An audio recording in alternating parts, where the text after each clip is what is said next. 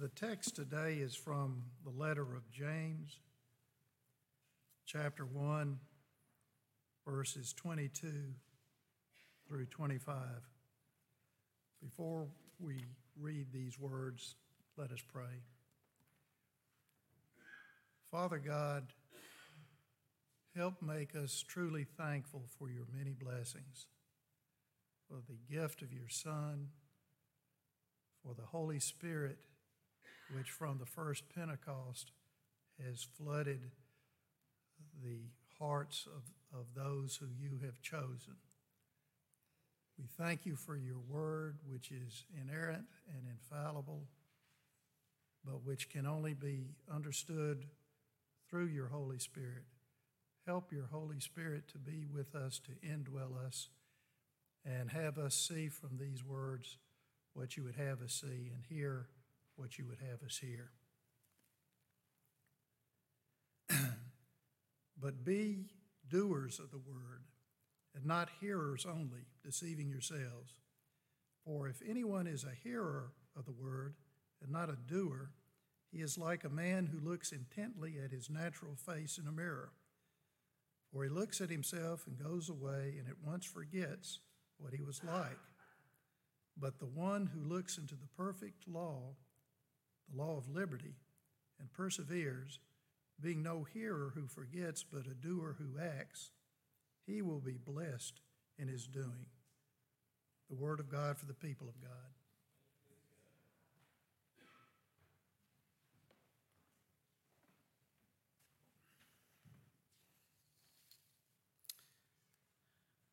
Now, in the passage that Walt just read, we find the words law of liberty or perfect law of liberty. Now, liberty is a loaded word, and it generally has a very positive connotation, especially here in America, where it was a buzzword for the American Revolution. After all, it was Patrick Henry who said, Give me liberty or give me. Oh, you did well in history, I can tell. But we cannot help but associate liberty with democratic ideals.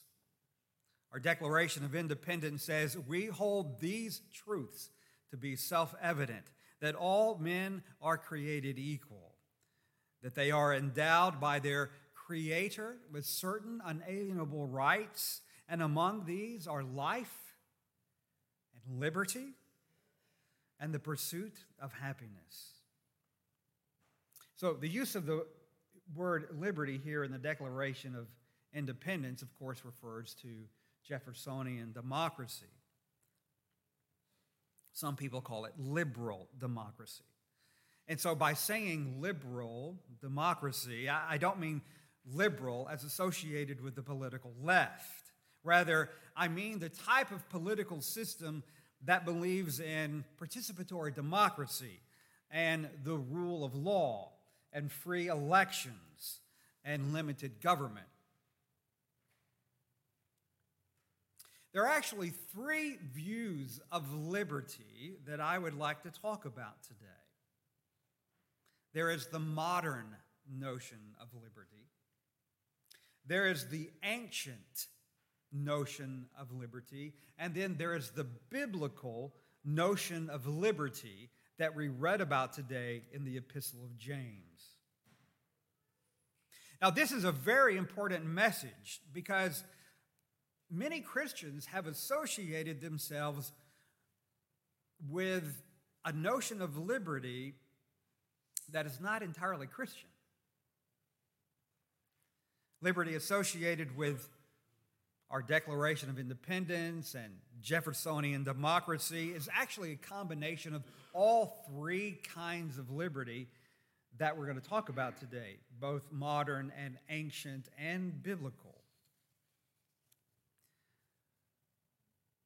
You may not know this, but the modern notion of liberty actually has its roots in the Enlightenment, which is about 300 years old. But like, let's consider first the modern notion of liberty. We'll begin with the modern notion of liberty, and then we're going to work backwards, and we're going to end today with our text and talk about the biblical notion of liberty. Now, a good definition of the modern notion of liberty can be found in the landmark Supreme Court case Planned Parenthood versus Casey. In this case, the court upheld the right for a woman to have an abortion, which had been established almost two decades earlier in Roe v. Wade.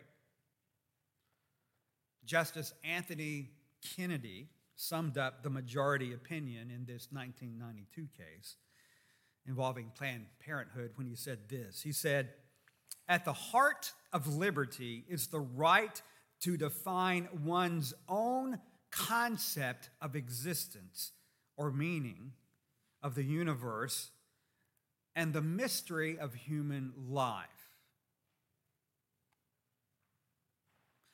Now, please understand what Justice Kennedy was saying. He is saying that the autonomous self is the ultimate arbitrator of meaning. That no force outside of yourself, no established authority, no prior commitments, not even nature itself, should hinder you from fulfilling your own desires, your own personal potential. Justice Kennedy's ruling went something like this If you're carrying a baby inside of your body, and this is no longer consistent with your own desires on how you should live your life, then just remove that barrier because you get to define your own definition of existence, your own concept of life. So, this is the modern view of liberty. This view of liberty could be applied in many different ways. For example, if you're in a marriage and you're no longer happy, then you just remove that barrier because you ultimately determine the meaning for your own life. This idea is actually captured in a song written in the 1970s. Some of you are about my age, and so you'll remember this song by Paul Simon called 50 Ways to Leave Your Lover. You just slip out the back, Jack. You make a new plan, Stan. You don't need to be coy, Roy. You just set yourself free. You hop on the bus, Gus. You don't need to discuss much. You drop off the key, Lee, and set yourself free. The modern notion of liberty says that you should be able to act upon your strongest desires to change the course of your life whenever those desires shift. According to Philip Johnston, a Christian who has written and spoken about these issues, he says there are three basic principles of the modern notion of liberty. Here's what they are. Number one, no one should stand in my way in getting what I want. Two, if anyone or anything stands in my way of getting what I want, then it's deemed a form of oppression. Second, if I cannot get what I want, then I cannot be happy. Now, this modern notion of liberty is very prevalent in our culture. And we start being fed its pablum when we're very young. Sometimes it comes through us through large entertainment conglomerates. I mean to cause no offense today, but the Disney Corporation has of late become a major contributor to the modern notion of liberty. Just think, just for a moment, about Elsa's signature song in Frozen, Let It Go. She says, It's time to see what I can do, to test the limits and break through. No right, no wrong, no rules for me. I'm free. So we should not be too surprised that Disney is now taking a corporate pro gay, pro transgender stance, which is flowing over into their creative content. So keep your eye on Disney because they're going to really change. I mean, it was the next logical step, right? And it's no wrong, no rules for me, I'm free philosophy. Both the legalization of same sex marriage and the transgender movement operates under the perceived right to define one's own concept of existence and meaning. So, the modern notion of liberty, or what it has developed to, into in our own culture, is not only found in large entertainment conglomerates like Disney, but its tentacles now reach down into our educational and political institutions.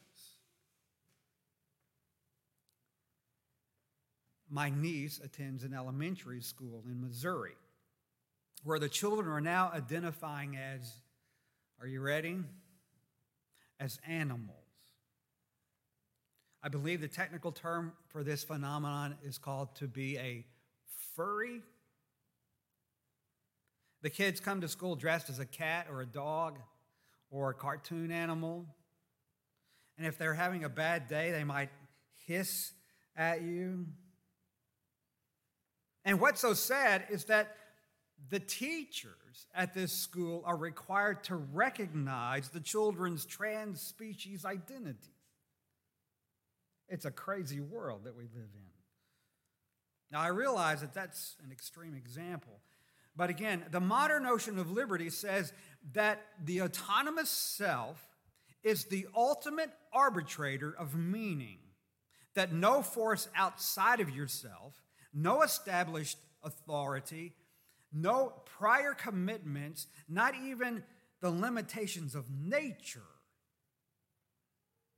should hinder you from fulfilling your own desires, your own potential. By the way, this kind of thinking is not just found on the political left, it's also found on the political right. One conservative commentator says this Too many people who call themselves conservative share the same fundamental conviction of many liberals, namely, that individual fulfillment is the point of life.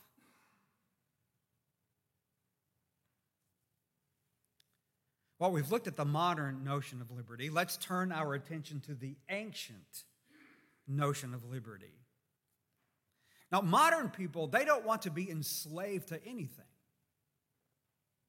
They want to keep all their options open. They deify the God of personal choice.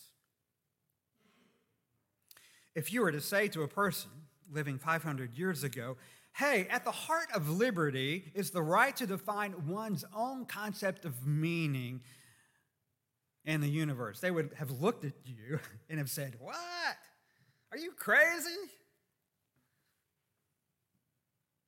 Many of the ancients understood, going all the way back to philosophers like Socrates and Aristotle, that human beings have all kinds of desires, some of which are good and some of which are bad.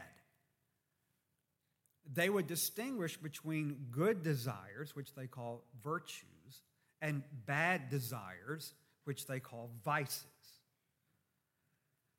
For the ancients, liberty was the capacity to discern between harmful, self destructive desires and beneficial, virtuous desires, and then choose the latter. Liberty for the ancients was living a life of self mastery toward the common good. C.S. Lewis makes a big point about this in his book, The Abolition of Man. He said that most all ancient cultures understood there was a, such a, there was such a thing called the greater good that existed outside of ourselves, which humans should conform themselves to, even if they fall short of it. Lewis says that in the past, most all cultures had expressions of the greater good in their texts and their beliefs and in their religions. Things like do good and not ill to others, and honor your parents, and don't lie. He called this the Tao. The Roman statesman Cicero wrote, To live according to nature is a supreme good so when the Roman Emperor Caligula began to parade his wife around in front of the army in soldiers' clothing, and then when Caligula himself began to parade himself around in women's clothing, one observer managed to say this about him. He was eager to appear to be anything rather than a human being and an emperor. So, even in a pagan society, like ancient Rome, there were enough people around to know the difference between what constituted a man and what constituted a woman. The Apostle Paul was able to make his critique of Roman culture in Romans chapter 1 because there was already a pre existing understanding of virtue. In essence, he was saying, You guys don't even live up to your own standards. So, before we go to our last and uh, point, which is the biblical notion of liberty, let's just review here what's going on. The ancient concept of liberty said that society should cultivate people to master their own selfish desires for the common good. But the modern concept of liberty is not self rule, but self fulfillment. The ancient person, not always, but often, understood that he should conform himself to the natural order of things, which was self evident and potentially pointed toward a greater good, a virtuous society. The modern person, however, is believed to be a free acting, self actualizing, autonomous being who has no bounds on himself either by tradition or by nature. Now let's turn our attention to the biblical notion of liberty. And we should say at this juncture that the biblical notion of liberty has more in common with the ancient notion of liberty. While pagan societies could and did turn their backs on self evident truths, as Paul tells us in Romans 1, they still were not afraid to speak about something called the common or the greater good. The difference between ancient societies and modern ones, then, is that the notion of liberty has been divorced from the common good. The biblical notion of liberty still retains this notion of a greater or a common good, but it looks beyond tradition and it looks beyond nature to the scriptures themselves. Therefore, James can say in our text, the one who looks into the perfect law, the law of liberty, and perseveres, being not a hearer who forgets, but a doer who acts, will be blessed in his doing. The idea here is not just to be merely hearers of the word, but doers also. But this might need a little explaining. You see, in Paul's world, they had mirrors, just like we have mirrors today, but their mirrors were made of metal, not glass. And so when you walk up in front of a mirror, it was not a perfect image like we have today when we use uh, one of our mirrors. And so, what you had to do, you had to look intently at that reflection to see yourself. James is saying that God blesses the person who not only looks very closely at the mirror of God's word, but then continues to come back to it again and again. The idea of the perfect law of liberty is a metaphor for Scripture. Psalm 19:7 says, "The law of the Lord is perfect." So, the perfect law of liberty is referring to God's word, the law of God, as a correct standard of conduct.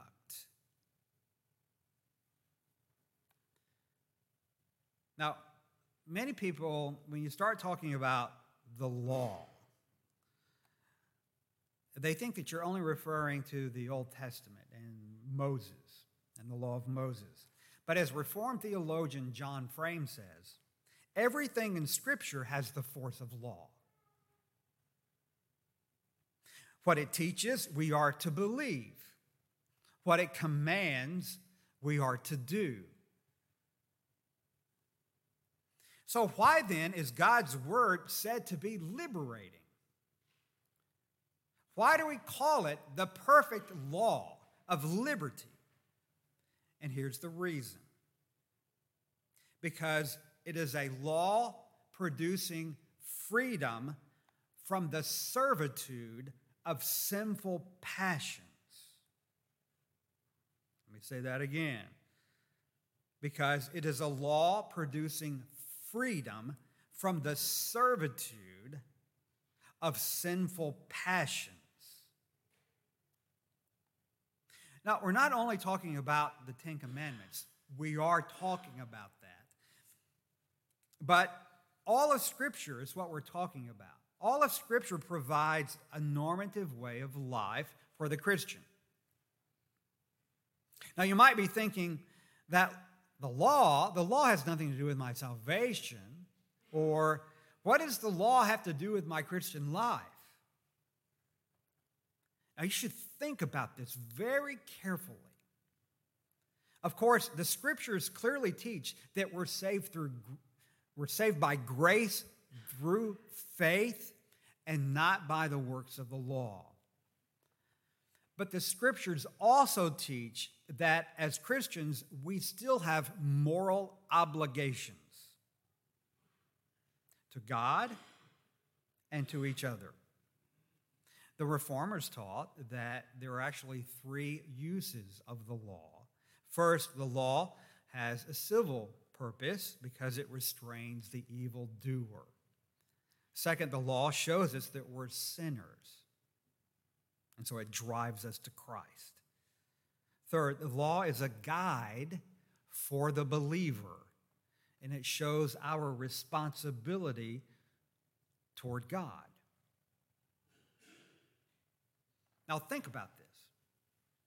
We cannot understand the gospel without the law or apart from the law. And we cannot know what to do with the law because it condemns us without the gospel. Now, many people think that the Old Testament is all about law, law, law, and the New Testament is all about grace, grace, grace. But the truth of the matter is, is that the Old Testament is about law, grace, and the New Testament is about law, grace. We sometimes make a distinction about the laws in the Old Testament. There is the moral law, sometimes called the Ten Commandments. There are the ceremonial laws connected with the tabernacle worship. And there's the civil law found in the regulations meant for the people of Israel to govern themselves in the promised land. And while it is true that we're no longer under any obligation to the ceremonial laws of the Old Testament because Christ has fulfilled those laws in his life and in his death, God's moral law, as reflected in the Ten Commandments, is still normative for us. And while it is true that we're no longer under the judicial system that Israel was under in the Promised Land, nevertheless, that still reveals what justice is, and it still shows God's holy character. So we get to the New Testament, and Jesus says, If you love me, you will keep my commandments. Well, what commandments is he talking about?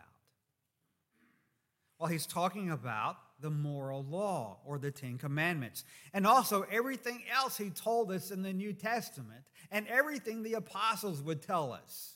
That's what he's talking about. All scripture is normative for us. We are to live by God's word. The Sermon on the Mount, the Sermon on the Mount is a refrain of the Decalogue. As brought into sharp focus by Jesus, the one who gave us the law in the first place. When Jesus said, Love the Lord your God with all your heart and with all your soul and with all your mind, and with all your strength. And when he said, And you shall love your neighbor as yourself, he was giving a summary of the Decalogue, the Ten Commandments. So again, the perfect law of liberty implies that the law of God drove us to Christ, who saves us from our sin. Then, having been justified, we find God's law liberating because it tells us how to serve Him and love Him. So you can see that the biblical notion of liberty has little to do with the modern notion of liberty. The modern notion of liberty says, serve yourself. But the biblical notion of liberty says serve God with a whole heart. And when you consider that to be godless is nothing more than to live your life as if God did not exist, ignoring Him, thinking that you are the center of the universe, thinking that you are a little God yourself then you can see how an incorrect view of liberty can be utterly damning.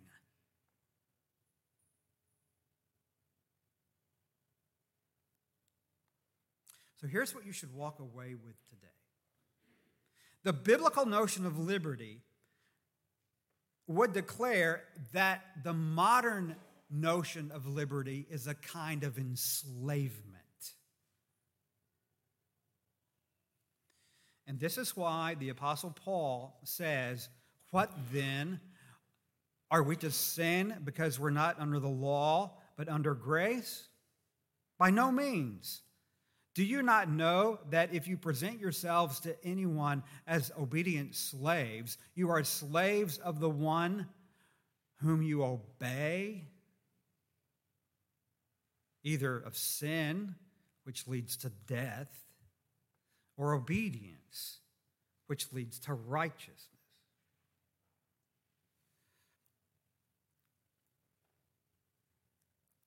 Increasingly, we live in times that push us toward Justice Kennedy's notion of liberty.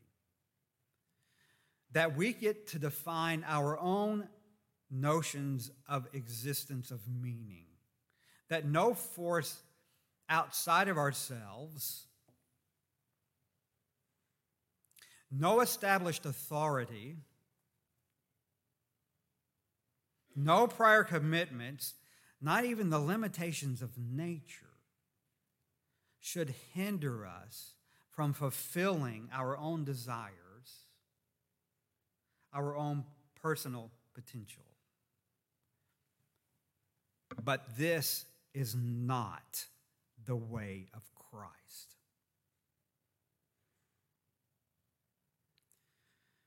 To the contrary, this is the way of enslavement. True liberty is found in knowing the mercy and the salvation of Christ and then walking in obedience according to God's perfect word, the perfect law of liberty as we're told in John's gospel, when Jesus said, If you abide in my word, you are truly my disciples. And you will know the truth, and the truth will set you free. Everyone who practices sin is a slave to sin. But the slave does not remain in the house forever. If the Son sets you free, you are free indeed. Let's all stand to our faith at this time and affirm our faith together from the Apostles' Creed.